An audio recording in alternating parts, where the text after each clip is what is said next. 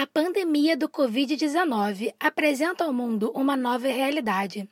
E com o jornalismo esportivo brasileiro não seria diferente. A cobertura de futebol, esporte mais popular do país, foi impactada devido às medidas de prevenção de contágio do novo coronavírus. No Rio de Janeiro, a Federação de Futebol do Estado decretou que a partir do dia 14 de março, os jogos de futebol passariam a ser fechados para a torcida mas a partir do dia 21 de março foi decidido paralisar os torneios por completo.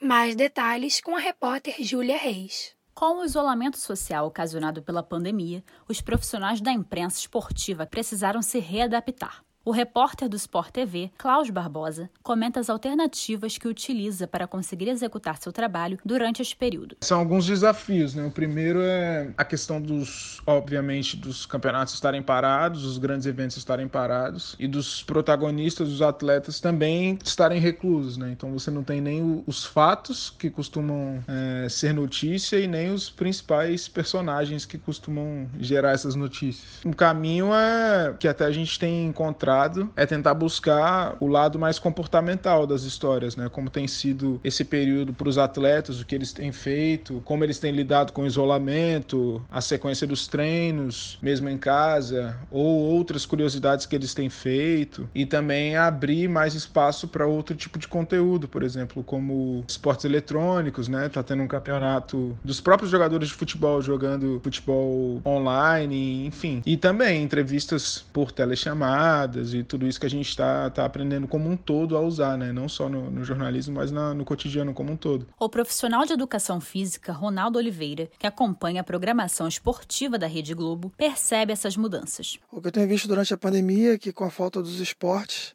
outras pautas acabaram entrando em voga, como treinamento em casa de alguns atletas e de pessoas ligadas ao esporte, com o adiamento das Olimpíadas, os atletas olímpicos todos tentando se cuidar da melhor maneira possível. Mas quem mora é, na Europa, na Ásia, a pandemia lá já chegou ao seu declínio e alguns campeonatos retornaram sem público. O italiano, o espanhol e o alemão. E alguns brasileiros que jogam lá já estão em atividade. Com isso, as pautas elas agora estão focadas no pessoal que está morando fora do país. Segundo o comentarista da Fox Sports, Fábio Azevedo, transmitir os conteúdos com leveza foi uma das estratégias para garantir a audiência dos programas esportivos. Despertar o interesse do público talvez foi pelo caminho do lazer, do entretenimento, porque era o momento em que as pessoas buscavam um canal de esporte para isso. Porque o hard news presente aos noticiários, ele já estava sendo abastecido. Quando ele vai para um canal de esporte, ele quer a coisa mais leve.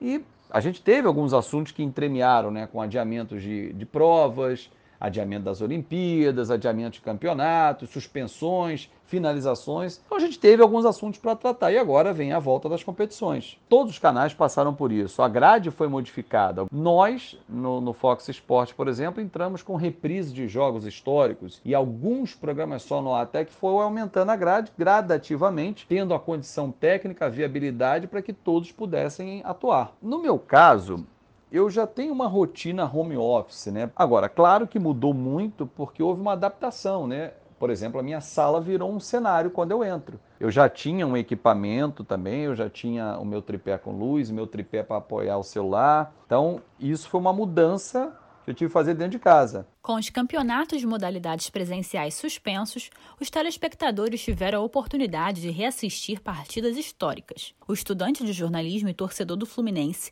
João Henrique dos Santos, aprovou a experiência. A gente está acostumado a acompanhar os eventos esportivos ao vivo, uma transmissão ao vivo, seja de futebol, seja de vôlei, então eles se adaptaram e a gente teve que se adaptar junto. Nós acompanhamos reprises de jogos marcantes, não só do futebol brasileiro, mas do futebol internacional, entre outros esportes. E não apenas do carro-chefe do país, que é o futebol, mas também sobre basquete, sobre a NBA, sobre o tênis. Foi bem marcante rever diversos jogos antigos do Fluminense. Eu pude acompanhar novamente o título de 2012 do Campeonato Brasileiro. Também pude acompanhar o jogo do tricampeonato em 2010. Então, são bons momentos para reviver a glória do meu clube e que vai ficar marcado e sempre traz aquela esperança, né, que os bons momentos vão voltar. Tanto o público quanto os profissionais da imprensa tiveram que aprender a lidar com este período de isolamento social. Apesar do trabalho em home office representar menos desgaste físico, as funções dos jornalistas permanecem desafiadoras. O repórter da Fox Sports,